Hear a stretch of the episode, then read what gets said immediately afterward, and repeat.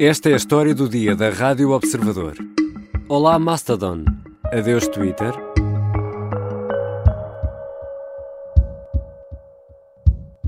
What is Mastodon? Mastodon is an open source social network.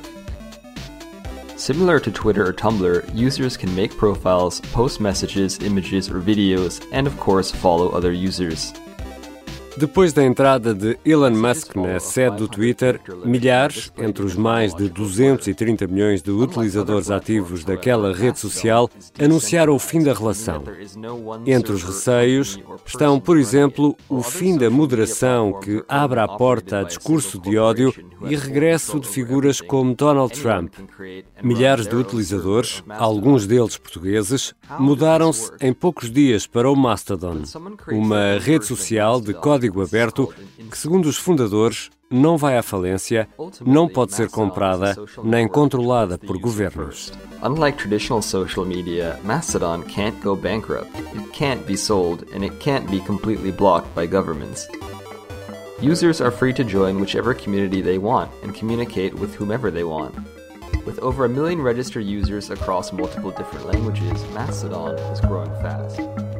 Not sure which instance to join? Elon Musk comprou o Twitter por 44 mil milhões de dólares. O Estado português, só para termos aqui um termo de comparação, neste ano de 2022 conta arrecadar em impostos, na totalidade dos impostos, 52 mil milhões de euros. Neste nível de grandeza, como percebemos, a diferença não é muita. Com a entrada do multimilionário no Twitter, há mudanças anunciadas naquela rede social que estão a causar preocupação.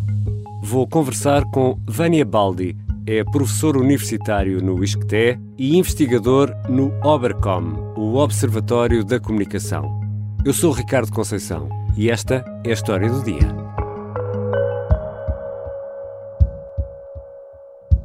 Bem-vindo, professor Vânia Baldi. Olá, Ricardo. Obrigado pelo convite. Que negócio foi este em que Elon Musk decidiu avançar para a compra do Twitter?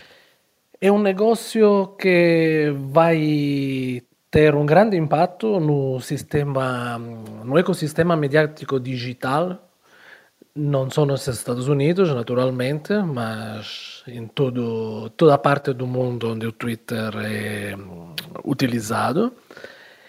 É uma compra que vamos perceber com o tempo, iremos perceber com o tempo quais as repercussões no mercado, quais os planos que podem estar por trás desta compra. O Elon Musk é um empreendedor que tem negócios em várias frentes e, portanto, o Twitter pode integrar também, pode funcionar como até dinamizador de outros negócios do Elon Musk. Vamos ver se eventualmente se poderá até criar conflitos de interesses entre os vários negócios do Elon Musk.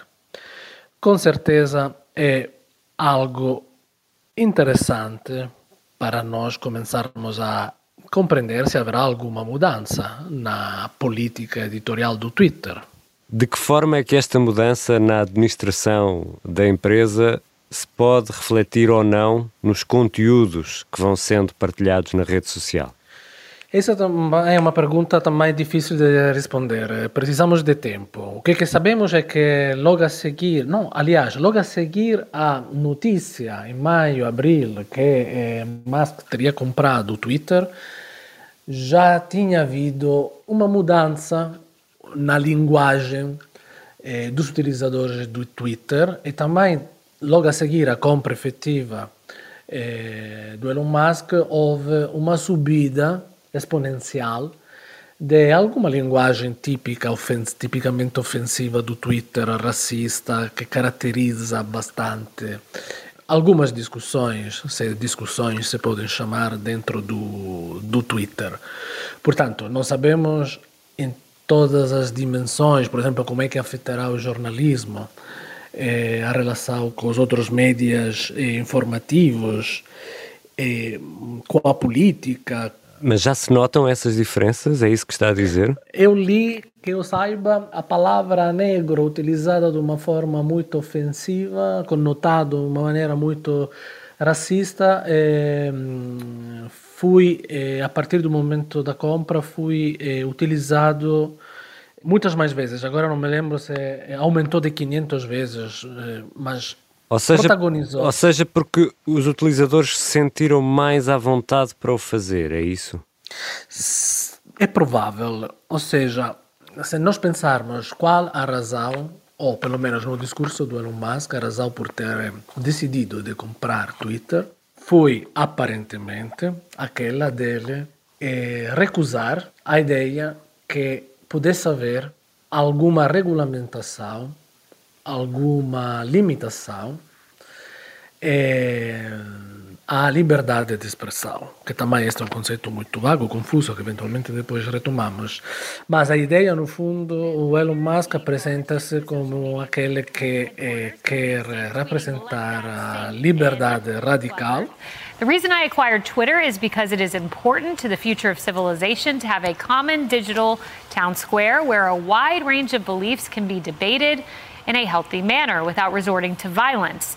E portanto, não é que já no Twitter não existissem não é? estes, estes discursos. Com o Elon Musk, talvez pode haver assim mais uma sensação de legitimação por este tipo de, de linguagem. Entretanto, há outras novidades, como um, a necessidade de pagar para ter uh, perfis certificados, por exemplo? Sim, esta é uma. Talvez haverá mais serviços dentro do Twitter que serão pagos. Uhum. Neste momento há uma grande incerteza sobre os preços, sobre o tipo de subscrição, que fala-se também da possibilidade de pagar para ter eh, a possibilidade de publicar vídeo, áudio mais longos, ou para reduzir os anúncios publicitários, eh, ou para ter acesso a artigos, jornais, uma leitura integral de alguns artigos, para ter acesso a mensagens diretas. Neste momento, está-se a avaliar várias soluções. O que, que é, para mim, na realidade, é interessante é que este permite ganharmos consciência que não é um serviço gratuito. Ou seja, entra num, logo no mercado onde começa a competir, a concorrer com outros serviços digitais que também são por subscrições. Este tem, acho eu, um efeito clarificador, esclarece, faz transparência sobre o fato, sobre uma das fontes lucrativas do Twitter. Naturalmente, continuará a, como é, como o Elon Musk declarou, a publicidade direcionada aumentará, cada vez mais personalizada. Esta é mais uma fonte de lucro porque a venda dos dados dos utilizadores para terceiros uhum. continuará a ser uma grande fonte de rendimento. Mas acrescenta-se também um conjunto de serviços que são comparáveis aos serviços que, pode também oferecer, que podem oferecer jornais. Uhum. E, portanto, esse pode, paradoxalmente até, permitir aos utilizadores de escolher se pagar para um serviço como o Twitter ou pagar um outro que talvez tem uma característica mais, não diria tradicional, mas mais fidedigna, mais eh, tranquila, serena na maneira de gerir, distribuir, produzir conteúdos noticiosos, pelo menos. E há também, professor, eh, regressos eh, mais ou menos anunciados ou a possibilidade de regressos ao Twitter, como Donald Trump. Acredita que isso pois. poderá acontecer?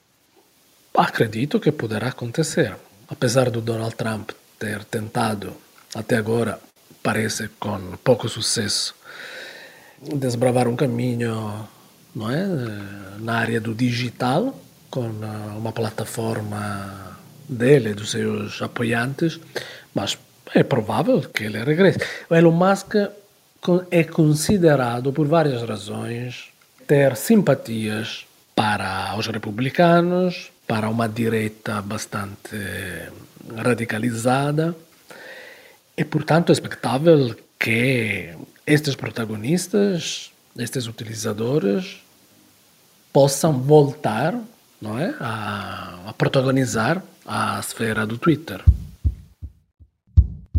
Já voltamos à conversa com o professor eh, Vânia Baldi. Vamos conhecer uma nova rede, uma rede que, segundo os criadores, não pode ser vendida nem dominada por governos. O Mastodon. Pop-up. O programa de cultura pop da Rádio Observador que olha para o presente, tem dias em que aposta no futuro, mas também aprecia bastante olhar para o passado. Com Maria Ramos Silva. Aquelas séries curtinhas de 20 e tal minutos, 30. Eh, aquilo era tudo muito ao osso e tu numa noite sem querer podias ver eh, dois ou três episódios. Bruno Vieira Amaral. É para, é para dar já a minha opinião? Pedro Buxerri Mendes. É mais uma série em que eles estão no fundo de robe, tem umas espadas, há uns venenos, há, um, há uns feiticeiros. E Tiago Pereira. Se calhar muita gente agora de repente quer mudar a estação, não façam isso, por favor. Pop-up. Às quintas-feiras, depois do meio-dia, na Rádio Observador e sempre em podcast. Esta é a história do padre obcecado com a infiltração do comunismo na Igreja que tentou matar o Papa em Fátima. Que raio de coincidência! No dia 13 de maio. E, a partir desse momento, o Papa Voitila nunca mais deixa de olhar para Fátima. Episódio 1 O Anticristo em Fátima. Matar o Papa é uma série para ouvir em seis episódios e faz parte dos Podcast Plus do Observador. Um novo episódio a cada terça-feira. Os assinantes do Observador têm acesso antecipado a todos os episódios desta série, já disponíveis em observador.pt. Os Podcast Plus do Observador têm o apoio da Kia. Estamos de regresso à conversa com o professor universitário Vânia Baldi. Professor, já tem conta no Mastodon? Não, não tenho, confesso. confesso não ter conta. Tinha no Twitter, depois deixei de seguir. Mas é, é, é uma rede muito semelhante ao Twitter, não é? Pelo menos no Sim, aspecto. é uma rede, é uma rede, aliás, está inspirada no Twitter, tem eh, algumas diferenças. Vamos a elas. Quais são as diferenças? Mas, em primeiro lugar, é uma eh, rede descentralizada, open source, Uhum. que ah, não tem marketing digital, eh, portanto, protege a privacy e os dados dos seus utilizadores, e que proporciona em, nas suas instâncias, assim são chamadas, na, onde é possível entrar, inscrever-se e partilhar informações, conteúdos e, e conversar sobre estes conteúdos, é possível, a diferença do que, é que se passa nas plataformas digitais mainstream, mais dominantes como o Facebook e o Twitter, onde é possível encontrar pessoas que não conheces ou pessoas que têm perspectivas não necessariamente homólogas às tuas. Enquanto nos, nas outras plataformas, apesar de podermos ter não sei quantos seguidores e não sei quantos amigos, afinal acabamos por conversar sempre com, os mes com o mesmo núcleo duro. E portanto é como se estivéssemos numa turma muito fechada. Numa plataforma como aquela do Mastodon, mas não só o Mastodon, eh, temos a possibilidade de encontrar o imprevisto. Ou seja, é como se a serendipidade fosse mais proporcionada ao encontro com o desconhecido. Ou seja, as pessoas reúnem-se mais em grupos de interesses ou assu- assuntos que, que, pelo qual têm um interesse, por exemplo, política, é isso? Por exemplo, política, ambiente, gaming, cinema. Mas há moderação nas conversas ou não? Não, até agora, que eu saiba, não está prevista a moderação. E queria também acrescentar que, como Mastodon, temos tido e temos ainda plataformas que tentaram ser alternativas, funcionarem como alternativas às plataformas hegemônicas. Por exemplo, a Diaspora, ou Freindica, ou Elo. E falharam Mas- porquê? Ou não falharam?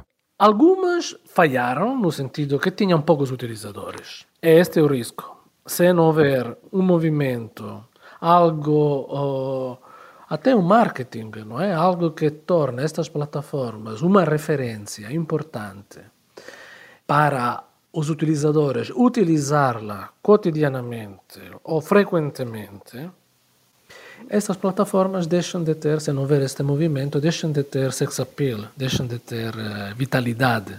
O facto de ser open source, ou seja, de código aberto, quer dizer que ninguém é verdadeiramente dono do Mastodon? Em princípio, significa este, que os utilizadores têm um acesso direto, um conhecimento direto a uma maior transparência na administração das várias instâncias. É possível criar uma instância, é possível pôr em conexão instâncias diferentes, é possível uma interoperabilidade entre utilizadores com contas diferentes que não têm a obrigação de abrir uma conta Gmail ou Hotmail. Uhum.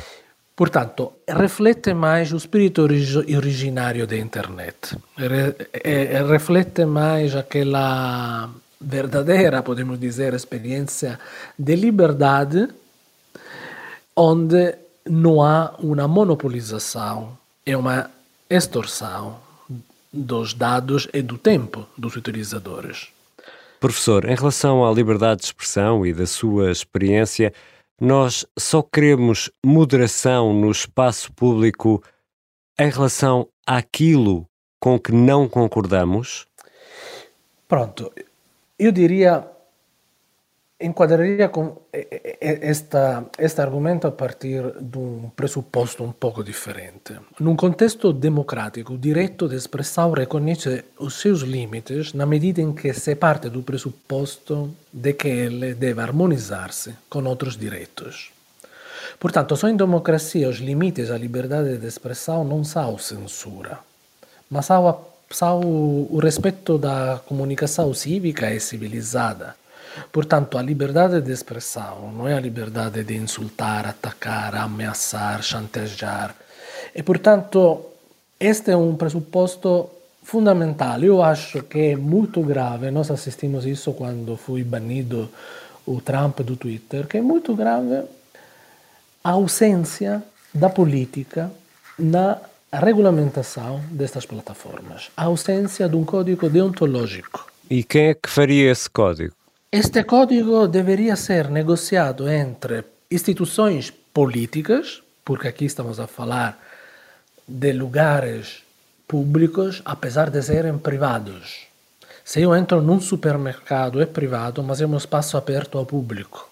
Não posso começar a baralhar todo aquele que está no supermercado, a disparatar, a ofender.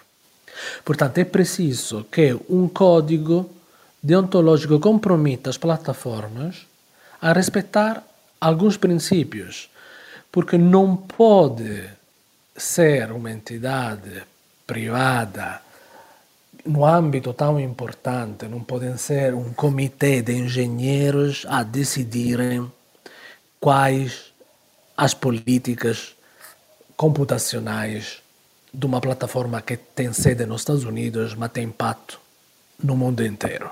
E voltando aqui ao, ao Mastodon, uma rede sem dono será viável, como explicava há pouco, ou será um epifenómeno como foi, por exemplo, o Clubhouse? Sim, pode ser. Eu, de fato, estava a pensar também no Clubhouse. Ali o... não funcionou também porque não havia muitos utilizadores. Porque o áudio também remete para outro tipo de experiência comunicacional. Mas agora, não sei se será mesmo uma ausência de donos. É uma rede que, por ser descentralizada, também é federada. E tem gestores das várias instâncias. E, mas estaremos a ver, até agora estão a aumentar os inscritos. Sabemos que há várias plataformas que tentam contornar o descontentamento com as grandes plataformas, onde afinal acabamos por ficarmos no nosso dia a dia, porque ali encontramos a maioria dos contatos que temos. Uhum. Mas devagarinho, quem sabe. Obrigado, professor. Obrigado eu. Vânia Baldi é professor universitário no ISCTE e é também investigador do OBERCOM, o Observatório da Comunicação. Neste episódio, ouvimos um som retirado da emissão da Fox News, televisão norte-americana, e também de um vídeo de apresentação do Mastodon retirado do YouTube. Esta foi a história do dia. A sonoplastia é da Beatriz Martel Garcia, a música do genérico do João Ribeiro. Eu sou Ricardo Conceição. Até amanhã.